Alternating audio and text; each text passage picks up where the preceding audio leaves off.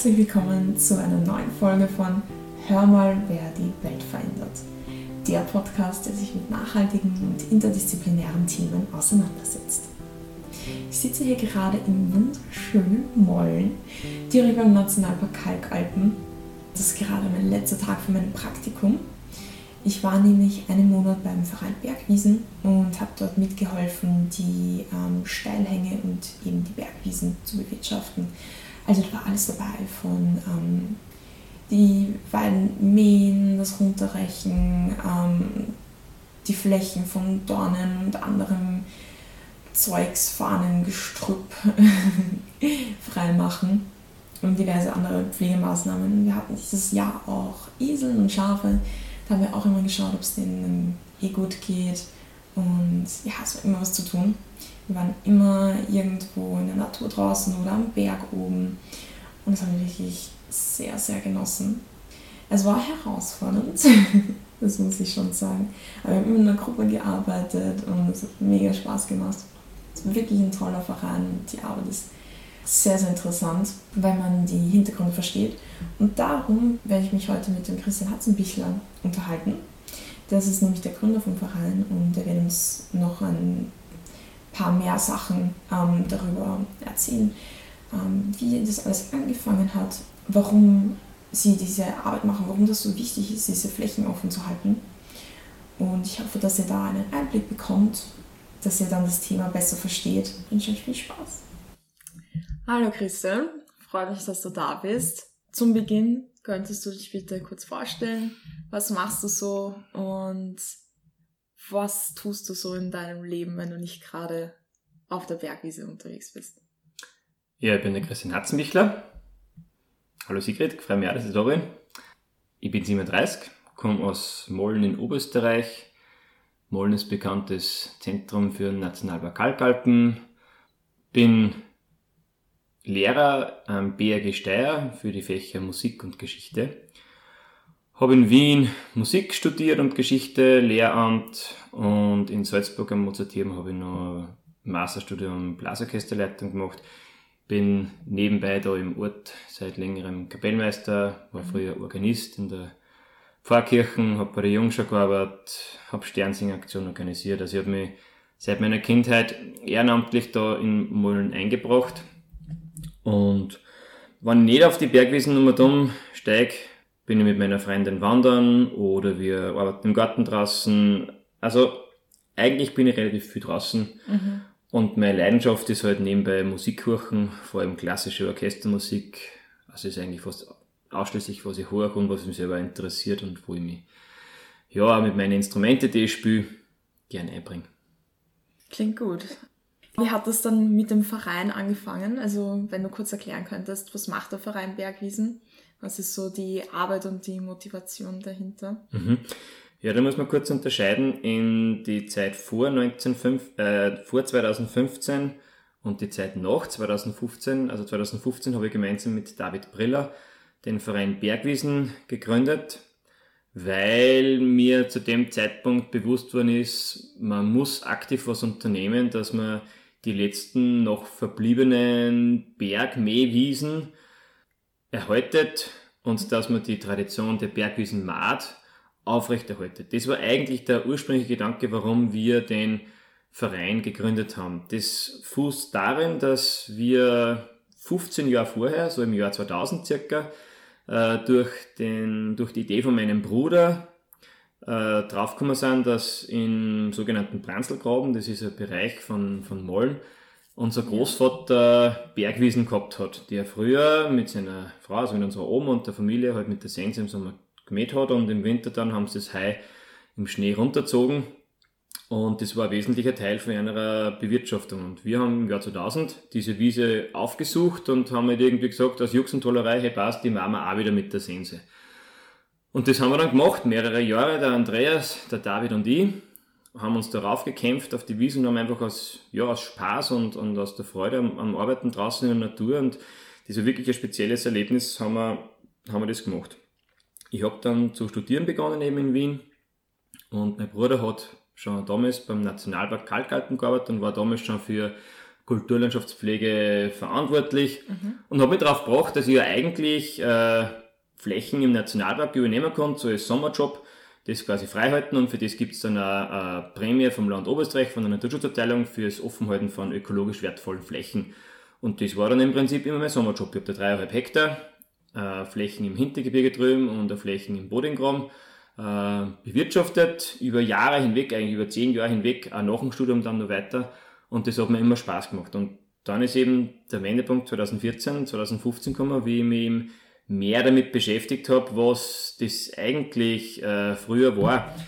Ich habe vorher keine Ahnung gehabt, äh, dass, dass im Malen viel mehr Bergwiesen früher da waren. Also ich kenne ja Malen nur so, wie es in den letzten 30 Jahren sich halt äh, gezeigt hat für mich. Ja. Und habe mir nie darüber Gedanken gemacht, dass es jemals anders sein hätte können. Und Fralle haben irgendwann Leute gesagt, da waren einmal irgendwo Wiesen, aber das, wenn du das nicht gesehen hast, das, das, das kannst du dir nicht vorstellen. Und das ist halt einfach so gesagt, okay, ist halt so, pff, was geht mir das an? Und dann habe ich alte Bilder gesehen vom Malen und habe mich da ein bisschen eingetigert und dann habe ich vor allem mit dem digitalen Raumordnungssystem von Land Oberösterreich mit Doris, mhm. wo man ja Zugriff auf die Urmappe, auf Orthofotos, auf den Kataster und solche Sachen hat, bin ich draufgekommen, dass auf Bergen vom Malen ja irrsinniges Grundstück Geflecht ist und dass da, obwohl es Wald ist, das irgendwie so, und dann sind Gebäude einzeichnet, überall so Grundstücke für Gebäude. Und dann bin ich draufgekommen, dass das Heißstadeln waren. Und ich habe angefangen, diese Flächen abzugehen und gemeinsam mit den alten Fotos und ich habe mir dann noch über das Bundesamt für Eich- und Vermessungswesen haben wir alte Luftbilder besorgt aus dem Jahr 1953. Ah. Und da ist mir erst bewusst worden, was in den letzten 60 Jahren passiert ist. Also was da an Flächen verloren gegangen ist. Und wenn man sich mit dem zum Beschäftigen anfängt, oder zumindest bei mir war es so, ich habe mich einfach nicht mehr losreißen können davon. Ich war, ich war gefesselt vor dem, was da passiert ist, was da verloren gegangen ist, was da eigentlich früher an, an wertvoller Kulturlandschaft vorhanden war und wie schön das alles ausgeschaut hat. Ich meine, jeder weiß, dass für Fotos für einen Tourismusverband äh, Bilder hergenommen werden, wo eine Kulturlandschaft sorgt und nicht nur eine reine Waldlandschaft. Und das war früher da und jetzt ist großteils nicht mehr. Also 95% dieser Flächen sind verschwunden, weil es aufgeforstet worden sind mit Fichten. Und ja, ich habe dann einfach gesagt, man muss was tun, dass die Flächen, die noch vorhanden sind, dass man die erhält und vielleicht auch sukzessive wieder ein bisschen erweitert. Das war einfach die Idee für den Verein und ich habe dann mit der Naturschutzabteilung vom Land Oberösterreich Kontakt aufgenommen, ob es so Förderungen gibt für einen Verein, weil im Prinzip wir haben nichts gehabt, gar nichts, außer ja. Sensen, aber sonst war nichts da. Und du brauchst natürlich auch Geräte dazu. In den letzten 20 Jahren sind Maschinen entwickelt worden, so Hydrostatenmäher, wo einer 20.000 Euro kostet, aber mit denen kannst du überall hinfahren. Das hast du das gesehen, also wo ich mit dem Gerät fahren kann. Das ist wirklich ein Wahnsinn. Äh, das, das ist derartig steil und ersteinig, aber trotzdem das Gerät ist so ausgelegt, dass man mit dem das machen kann das braucht natürlich alles Geld und die haben mir zugesagt, dass man das finanzieren kann, weil das gesamte Gemeindegebiet von Molen ist im Jahr 2000 biotop kartiert worden. Mhm. Und auch die Dateien habe ich alle gekriegt und da steht überall drinnen als äh, Pflegemaßnahme oder als empfohlene Pflegemaßnahme mindestens einmal im Jahr machen und dann später mindestens alle drei Jahre, damit die Flächen offen bleibt. Ja. Und auch da habe ich dann zum ersten Mal einen Einblick gekriegt, was eigentlich heißt ökologisch wertvolle Fläche oder ökologisch besonders wertvolle Fläche da sind Pflanzenlisten draufgestanden, wo ich von den lateinischen Namen überhaupt keine Ahnung gehabt habe. Und dann habe ich mir ein bisschen schlau gemacht und mir geschaut, welche Pflanzen sind das und bin draufgekommen, die stehen dort gar nicht. Die stehen, die, die, die stehen dort nicht. Äh, das heißt, in den letzten 15 Jahren hat auch die Artenvielfalt so rapide dann noch abgenommen, dass diese Flächen eigentlich völlig verbracht sind. Dann ist er drinnen gestanden, dass durch die Maat äh, das Ganze wieder reaktiviert werden kann. Dann habe ich mir Bücher besorgt, Diplomarbeiten etc. und habe mich über das schlau gemacht, weil ich bin kein Biologe und aber ich wollte einfach das, das fachliche Wissen dazu haben, weil ohne dem funktioniert es nicht, äh, was man da machen muss. Und da ist über drin gestanden, wenn man das mäht, dann verändern sich die Flächen wieder und die Artenvielfalt nimmt wieder zu. Und das ist ja das, was wir in den letzten Jahren gemerkt haben. Also die Flächen, die wir mehrmals schon bearbeitet haben oder mehrmals gemäht haben, die Artenvielfalt nimmt wirklich zu es ist jedes Mal wieder erfreut, wenn man auf die Wiesen ein Jahr drauf hinkommt und sieht, wie sich das verändert hat, wie viele Pflanzen mehr sind. Heuer im Frühjahr sind zum ersten Mal wieder Anika-Pflanzen auf einer Fläche rausgekommen, wo jahrzehntelang kein Anika mehr gewachsen ist. Und also es ist, wenn man einfach selber sieht, was die kontinuierliche Arbeit da bewirkt, im Kleinen auf solchen Flächen, äh, das macht schon, das macht schon eine große Freude. Also selbst wenn ähm, gewisse Flächen jahrelang nicht bewirtschaftet worden sind, ist immer noch die Möglichkeit, dass wenn man einmal im Jahr die Wiese mäht, dass so wieder Pflanzen mhm. zum Vorschein kommen, die nicht da waren. Prinzipiell glaubt man ja, dass wenn man eine Wiese nicht mäht, dass die innerhalb von 15 Jahren zum Wald wird. Das stimmt nicht. Es werden nur die Flächen zum Wald, die zum Wald gemacht werden. Sprich, die bewusst mit Fichten zugesetzt werden oder wo bewusst andere Baumarten pflanzt werden, die Schotten werfen, dass unten dann keine Wiesen mehr wächst, dann nimmt die Verbrachung sukzessive zu und das geht dann schon relativ rasch. Aber das ist durch mhm. menschlichen Eingriff oder die Flächen ist auf einem schattigen Gebiet, wo wenig Sonneneinstrahlung ist, es ist relativ flach, wo auch keine Lawine abgeben kann und so. Also da passiert das dann schon relativ schnell. Aber die Bergwiesen waren nicht, steil, waren nicht flach, die waren alle steil und da gingen im Winter immer Lawinen ab. Das heißt, wenn eine frische Fichten wo rauskommt zufällig, dann reißt die die Lawine in dem Winter oder im überübernächsten weg. Also die ist weg. Die, mhm. Das bleibt frei. Das ist das, was wir auch gemerkt haben. Und vor allem, wenn du eine Wiese nicht mähst, im Herbst, beim ersten Schnee, legt sie das vorne um, weil das wird ja auch trocken, das, das stirbt ab, aber es geht nicht weg. Ja. Das legt sie um, der Schnee druckt es nieder, die Lawinen rutschen drauf viel leichter ab. Dadurch, dass so zusammenpresst ist durch den Schnee, vermodert es auch nicht recht leicht, weil keine Luft dazu kommt unten. Jetzt bildet sie da innen vor ein paar Jahren so ein 5 bis 10 Zentimeter dicker Fütz. Mhm. Und durch den Fütz kommen aber feine Kräuterpflanzen oder Blühpflanzen dann nicht mehr durch. Das heißt, die sterben ab drunter, aber die Samen von denen bleiben noch in der Erde. Und es gibt Pflanzen, da bleiben bis zu 60 Jahre die Samen in der Erde drinnen. Und wenn die Gegebenheit wieder passt, sprich, dass die Sonneneinstrahlung da ist, dass dann auch der Sauerstoff da ist, dass die Pflanzen durchkommen kann, dann kommen die wieder. Das ist ja der Grund, warum zum Beispiel im Branzelgraben 60 Jahre nachdem man das letzte Mal gemacht hat, nach der vierten Mal, wo wir es wieder aufgenommen haben, der Annika wiedergekommen ist. Ich habe ihn nicht angesetzt oder der ist nicht ja. irgendwie angeflogen, weil der wächst sonst nirgendwo keiner, der ist einfach aus, der, aus dem Boden wieder rausgekommen. Das haben wir auf andere Flächen auch gesehen, die irgendwie von der Lage her besser sind, da ist es sogar nur schneller gegangen.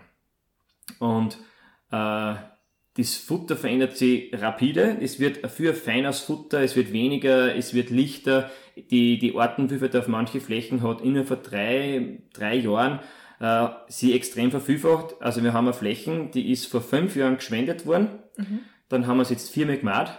Und das sind wirklich schon die Höchstanzahl an verschiedenen Pflanzen was geben. Also das sind 75 verschiedene Pflanzen auf 25 Quadratmeter, also 5 mal 5 Meter, 75 verschiedene Pflanzen.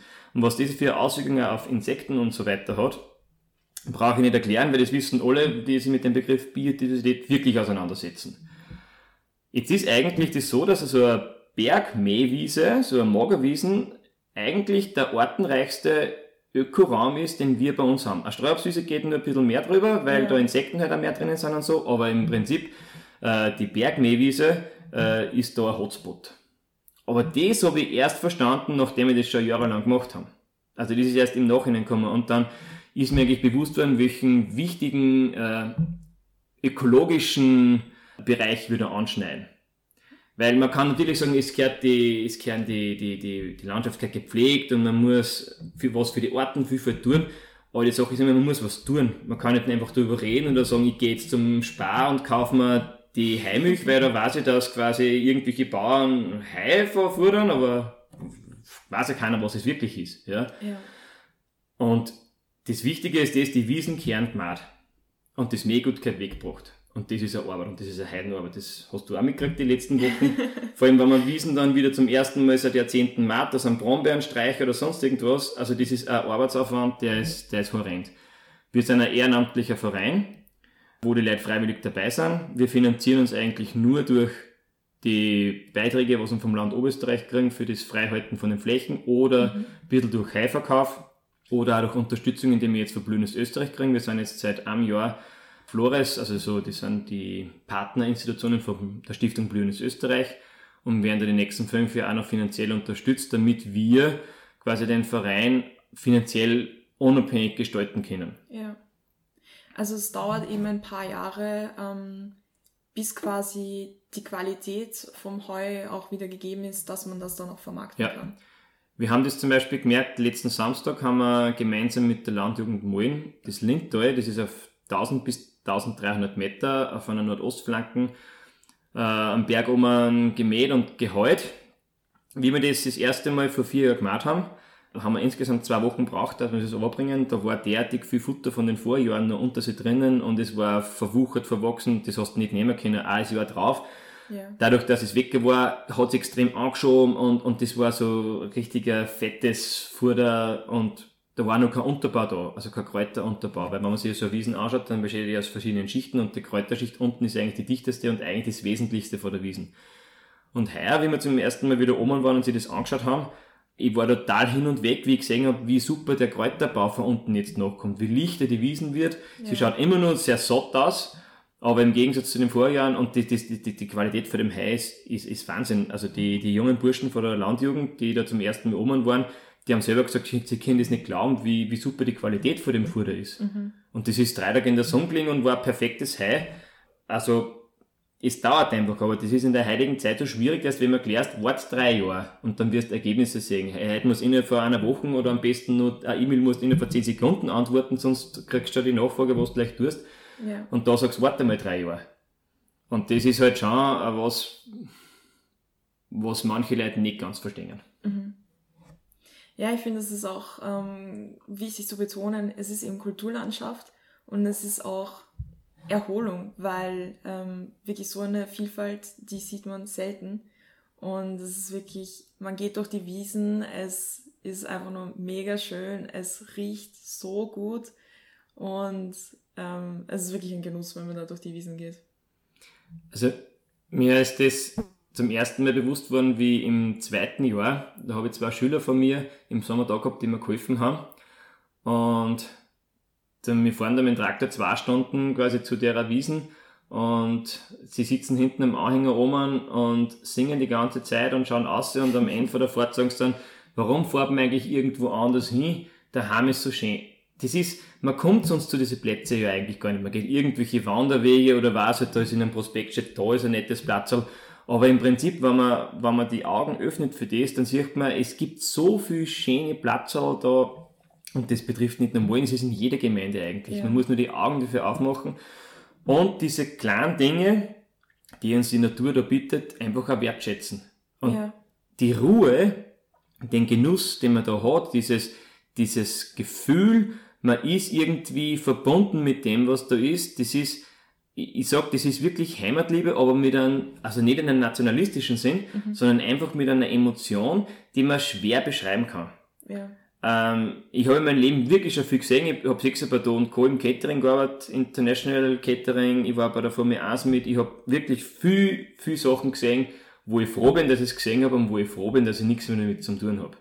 Mhm. Ähm, man lernt wirklich die kleinen Dinge schätzen. Man lernt auch äh, mit der Zeit umgehen. Also die Natur gibt dir einfach die Zeit vor. Ja. Und das wird der Mensch auch nie wirklich ändern können, wenn er die Natur erhalten will. Oder wenn er die Natur so, mit der Natur so leben will, dass halt alles irgendwie seinen Platz hat.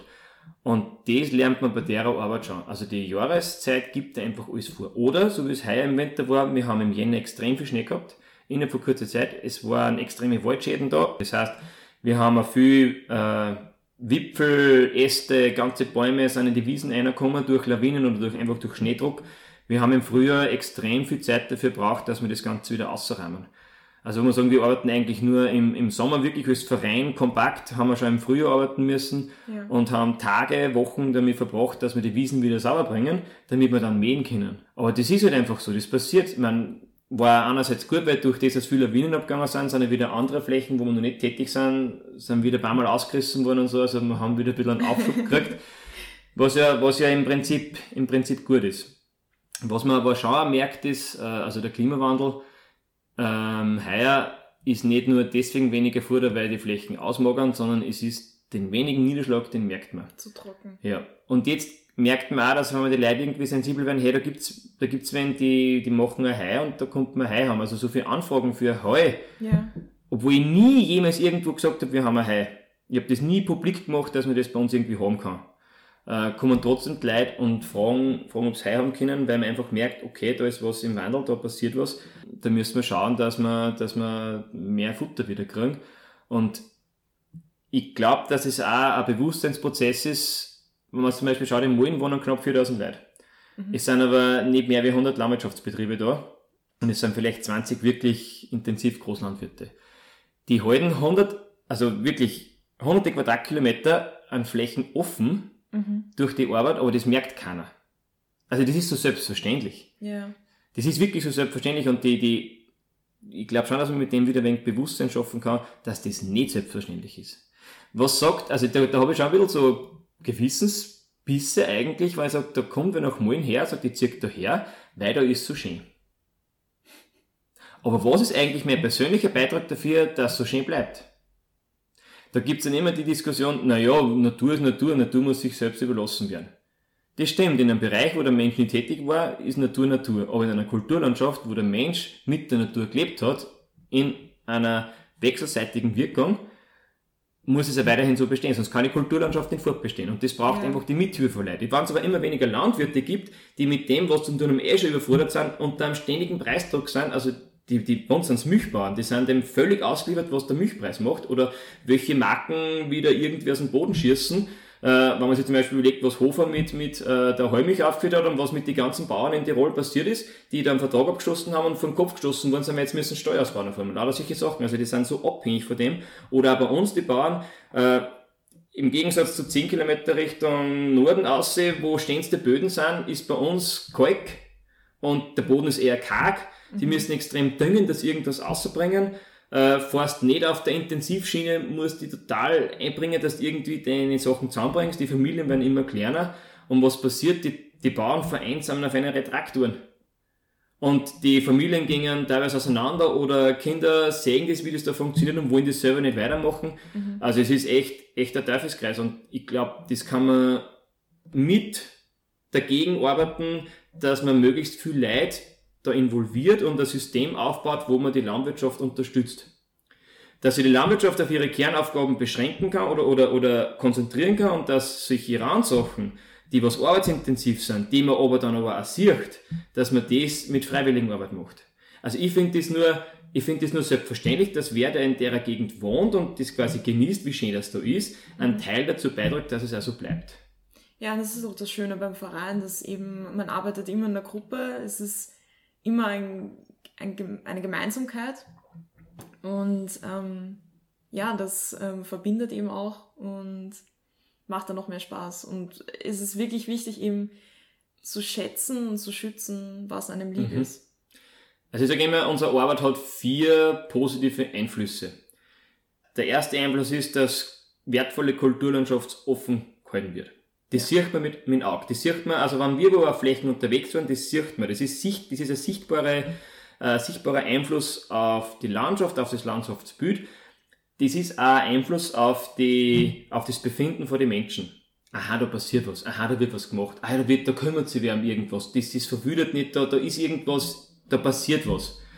Oder wenn wir herunten sind im Tal und wieder Wiesen übernehmen oder wo zugeschwenden, ah, das ist wieder offener ja. Ich habe eh längst verzählt, das ist was, was die Leute eigentlich nur sehr unterschwellig mitkriegen. Je weiter der Wald runterkommt, je weiter die Landschaft zuwächst, desto enger wird auch der Lebensumfeld. Du fühlst dich bedrängt, du fühlst dich bedroht, du fühlst dich eingeschränkt. Die mhm. Weite fällt dieser, dieser weite Blick, dieses Gefühl der Befreitheit ja. geht immer mehr verloren. Aber das ist was, was über Jahrzehnte halt irgendwie wirkt und was man nicht einfach so, das nimmt man oft nicht wahr und viele Menschen wissen auch gar nicht, was das Gefühl, was haben, eigentlich ist. Der zweite Einfluss ist, dass ökologisch wertvolle Flächen erhalten bleiben. Die Intensivlandwirtschaft hat den großen Nachteil, dass die Artenvielfalt auf die Wiesen, die wir hier unten haben, die intensiv bewirtschaftet werden, extrem gering ist. Mhm. Also das sind teilweise fünf bis sieben verschiedene Pflanzenarten, das ist nichts. Außerdem wird da bis zu sechs Mal gemacht im Jahr und mit den Mähwerke, also Insekten haben da nicht viel Chance. Aber was soll ich den Landwirten für einen Vorwurf machen? Die sind in einem, in einem, in einem, in einem System drinnen, wo es auch nicht anders können. Das heißt, da, da will ich nicht traurieren und das ist mir auch wichtig, immer wieder zu betonen, das ist, das ist halt so, das muss man akzeptieren, das ist ein Kompromiss. Ja. Vielleicht wird sich das irgendwann in den nächsten 20 Jahren möglicherweise ändern, keine Ahnung, da muss sich ja die Förderlandschaft ändern, dass wirklich konzentriert auf so Gegenden, wie es da bei uns ist, eine andere Förderschiene gefahren wird, weil die einfach wirklich anders unterstützt werden müssen. Oder ein anderer Milchpreis, keine Ahnung, aber irgendwas muss da passieren aus der öffentlichen Hand. Das ist ein massiv im öffentlichen Interesse, dass die Landwirtschaft da bestehen bleibt. Es wäre Katastrophen, wenn die, wenn die ins Grund geht. Also wirklich, es wäre Katastrophen. Das heißt, wir schauen, dass wir Flächen übers Gemeindegebiet verteilt bewirtschaften oder Leid unterstützen, Flächen zu bewirtschaften, wo diese Artenvielfalt gegeben sein kann. Äh, und da reicht's, wenn man einfach wirklich diese Hotspots macht und ein Netzwerk über die Gemeinde aufbaut, das halt an möglichst vielen Plätzen verteilt diese Wiesen diese Wiesen sind, die, die gemahlen und wo einfach die Artenvielfalt stattfinden kann. Und dann ein geschicktes Management, muss ich das jedes Jahr machen, aber doch, dass die Flächen offen gehalten werden und ein geschicktes Management, dass in einem Bereich nicht alles auf einmal gemacht wird, ja. weil sonst im Prinzip begehst wieder ein Genozid an Insekten dort, weil wenn auf einmal die ganze Nahrungsquelle weg ist, was sollen die Insekten tun? Die müssen zehn Tage warten, dass wieder was nachblüht. Schwierig. Ja, also da gehört auch nur auf jeden Fall in die Richtung gearbeitet. Ja. Der dritte Punkt ist das, was du gerade angesprochen hast zuerst, mit dem Gemeinschaftsgefühl. Mit dem, was die Menschen, die dort arbeiten, für sich selber mitnehmen. An Empfindungen, an Erlebnissen, äh, die man in einer anderen Art und Weise, glaube ich, so nicht haben kann. Also diese Naturverbundenheit, die man bei der Arbeit spürt und das Gefühl, ich habe was mit meiner Hände Arbeit gemacht, dass was passiert, dass da ein positiver Impact da bleibt, das ist nicht zu unterschätzen.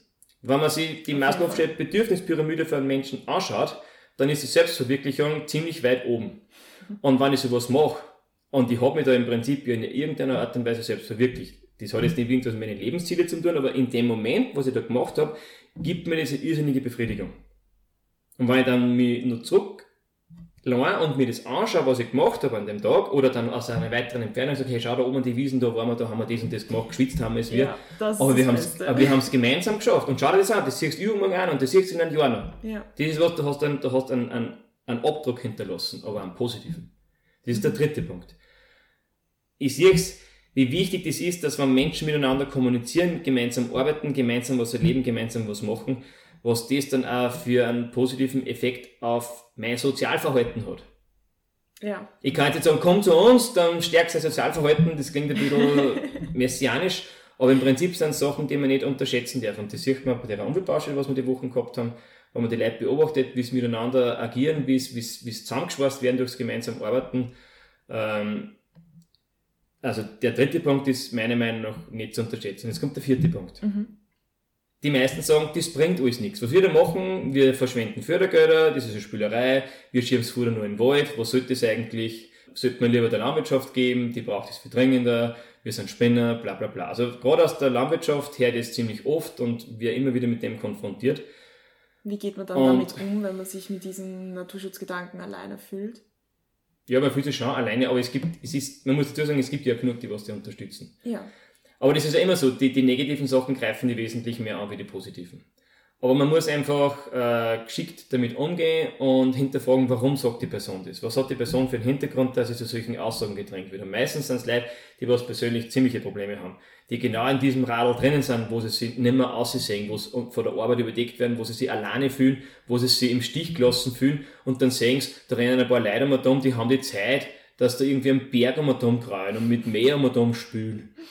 Was natürlich nicht sehen, ist die Arbeit, was dahinter steckt. Und sie wollen das ja irgendwie nicht verstehen, weil sie im Prinzip, sie suchen ja nur eine Projektionsfläche für ihre Probleme. Die sind eh selten. Und die, die, die Leute, die das gut finden und die das unterstützen, die überwiegen eh bei weitem, keine Frage. Ja. Ähm, trotzdem stimmt's, wenn man sagt, hey, was das mit dem Futter eigentlich? Das ist, es ist also einerseits ist es eine Nahrungsquelle für Viecher, ja, also Hai, es ist super. Außerdem, das Hai ist irrsinnig kräuterreich, das ist gesund. Mhm. Äh, auch für Viecher ist das gesund. Ähm, das ist doch schade, wirklich, wenn man das einfach nur im Wald schiebt. Ja. Das Problem ist das, die Flächen sind meistens irgendwo. Und die Infrastruktur aufzubauen, das Hai von der Flächen wegzubringen, im trockenen Zustand. Man muss sich immer überlegen, wir haben ein Zeitfenster von zwei Monaten im Jahr. Anfang Juli bis Ende August. Da kannst du Hai. Und du musst das Hai trocken wegbringen. Weil wenn es angekriegt ist, hat es einen Qualitätsverlust. Freilich kannst du es noch fordern, für Wüde oder sonst irgendwas, aber es hat einen Qualitätsverlust. Und was haben sie früher gemacht? Früher haben sie bei jeder Wiese einen Heistall gehabt. Die Wiesen waren kleiner strukturiert, die waren nicht so groß. Das merkt man bei unseren Flächen, die sind teilweise nicht größer wie ein halber Hektar. Ja. ja sind nicht groß. Da ist es früher am, am unteren Ende von der Wiesen irgendwo beim Baum bei einem Stall gestanden, da haben sie das Hai, das war noch nicht einmal ein Hai, haben sie es schon reingerannt weil sie es dort nachtrickert. Und im Winter haben sie es dann geholt. Das heißt, man hat sich das aufteilt übers Jahr, die Arbeitsschritte. Mhm. Und wenn ich so eine Wiesen mache, ich mache es relativ schnell, also mit dem Motto, das geht auch relativ schnell, und ich kann es einen Tag liegen lassen, oder wenn es nicht so passt, vielleicht zwei Tage, und dann reime ich es ein und die Geschichte hat sie. Ja. Aber das schaffen wir jetzt noch nicht, weil die ganzen Heizstellen sind weg, äh, die Infrastruktur gibt es nicht mehr, es gibt ja nicht mehr die ganzen Leute, die da helfen, dass du im Winter noch das Hai runterbringst. Das heißt, wir sind gerade am entwickeln von einer Infrastruktur, dass wir Heizstellen wieder aufbauen, an Plätze, wo sie das auch wirklich auszahlt. Mhm. Äh, also wo der Arbeitsaufwand oder das Ganze so horrend ist, dass es sich nicht auszahlt, wird die Wiesen weiterhin in Graben geschoben werden oder man tragt es halt aus. Ja. Das ist auch eine Möglichkeit. Aber selbst da braucht man die Infrastruktur von Weg. Ja, also das ist, wenn man sich denkt, wir sind ein Verein, wir arbeiten das Ganze nebenbei, dann braucht es also Zeit, dass man die Infrastruktur auf. Du musst jedes Teil kaufen. Oder gebraucht irgendwo herbringen oder irgendwie schenken lassen. Aber das sind, das sind Summen, die sie da, die sie da aufbauen, die man einfach irgendwie da stemmen muss. Ja.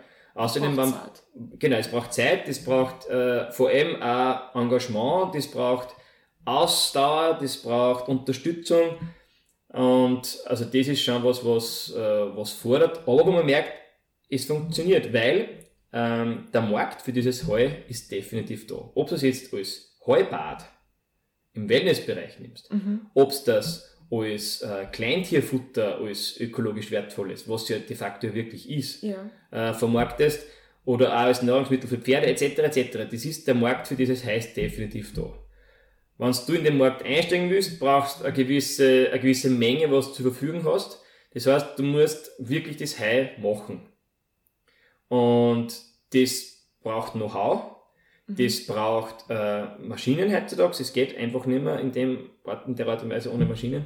Und du brauchst ein Marketingkonzept. Du brauchst wen, der was im PWL auskennt, du brauchst wen, der was sich hinstellt und das verkauft. Wir haben Gott sei Dank durch Blühendes Österreich da super Unterstützung. Wir haben letztes Jahr eine Workshop-Reihe durch Ashoka. Das mhm. ist eine NGO, eine weltweit agierende, die Social Entrepreneurs unterstützt. Da haben wir eine Workshop-Reihe gekriegt und auch Kontakte knüpfen können zu verschiedensten Personen. Jetzt sind wir gerade in die zwei Monate heim. Vorher haben wir nur schon intensiv daran gearbeitet, was wir da machen und im September geht es wieder weiter. Ja. Und unser Ziel ist, dass wir im September 2020 so dastehen, dass wir sagen, hey, wir verkaufen.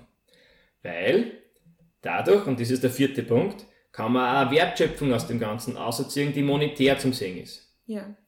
Das heißt, ich habe nicht nur die ideelle Wertschöpfung, ich habe nicht nur die persönliche Wertschöpfung, ich habe nicht nur die äh, gemeinschaftliche Wertschöpfung, sondern ich habe auch die finanzielle Wertschöpfung dann draus. Und dann schließt sich, dann schließt sich dieser Kreis. Auf jeden Fall. Und dann habe ich aus einer Tätigkeit vier positive Einflüsse. Und das, also ich bin überzeugt davon, also wenn das nicht überzeugt, dass das eine, eine, gute Sache ist, ja, dann bin ich mit meinem Latein auch am. Ende. Also steckt viel dahinter, aber es ist ein Prozess, der am Laufen ist. Es ist auch wahrscheinlich viel Learning by Doing. Extrem, ja. Aber es ist wirklich äh, faszinierend, was sich in den paar Jahren, fünf Jahre sind es jetzt. Februar 2015, das heißt, wir sind mhm. jetzt im fünften Jahr und geben das uns jetzt viereinhalb Jahre. Das ist wirklich spannend, was sich in so kurzer Zeit ja. ähm, tun kann, verändern kann. Und was mir selber fasziniert, ist, wie man Menschen dazu begeistern kann, da mitzumachen. Ja. Also im ersten Jahr habe ich eigentlich alleine gearbeitet, weil das alles einmal ausprobieren wird und ein paar Flächen halt gemacht und dann ist es sukzessive gewachsen und von Jahr zu Jahr wird es mehr. Und heuer mit den zwei Umweltbaustellen oder auch mit, mit, mit euch, mit den Praktikantenstellen, das ist ja auch für mich eine super Erfahrung, dass ich, da kommen Leute von woanders her, man lernt neue Leute kennen, man lernt andere Sichtweisen kennen und man ist halt auch immer wieder gefordert, dass man die Sachen überdenkt, dass man nicht einfach Sachen so dahin macht, sondern dass man Sachen überdenkt und dass man mit Leuten redet, hey, was machst du davon oder was hältst du davon, andere Meinungen auch akzeptiert. Das ist ja auch ganz schwierig, dass man sagt, man hat eine Idee, das ist mein Sandburg, die baue ich gerade, aber spielen tue nur damit selber. Und wer andere braucht man da nicht reinmischen. Ja. Aber so funktioniert das nicht. Also ist wichtig, dass möglichst viele Leute damit zusammenarbeiten. Das ist extrem schwierig, als Vereinsobmann, dass man so viele Dinge, so viele Charaktere, so viele Ansichten dann irgendwie ein wenig zusammenbringt und managt. Es menschelt. Aber es, ja, genau, es menschelt, definitiv. Aber das ist ja, genauso soll es ja auch sein. Genau, ja. ja. Das ist auch das Schöne. Ja, dann sage ich danke. Also wirklich sehr interessant. Ich glaube, wir haben einen guten Einblick in die Thematik bekommen. Eine Sache muss ich noch anbringen. Ja. Weil natürlich äh, spannend wäre oder zuhören wird dann. Mhm. Äh, aber zukünftig, äh, einfach auch, falls wen interessiert, der Plan für die Zukunft. Was wir wollen, ist das, dass wir diese Maat und diese ganze Sache ein bisschen auf breitere Beine aufstellen. Weil wenn man zum Beispiel jetzt bei den Wiesen die Heizstrahlen bauen, das geht relativ einfach, so ein Heizstrahlen bauen, wenn man es mal kann. Ja. Weil das, das Fichtenholz steht überall dort, das haben wir alles zugesetzt, also die Fichte ist da. Also der Gedanke ist das, dass man gemeinsam mit dem österreichischen Sensenverein, wo zufällig mein Bruder der Obmann ist, das so macht, dass man anbietet, dass man quasi so eine Patenschaft für Flächen übernimmt mhm. dass man beigebracht kriegt, wie Sensenmann geht, weil wenn man es wirklich einmal kann, das geht in einem Tag, dann macht es Spaß und dann kann man so, weiß ich nicht, einen halben Hektar selbstständig machen. Man ist viel verantwortlich, dass es heuer in den Stall kommt, man bleibt dort in drei Tage, man kann im Stall schlafen.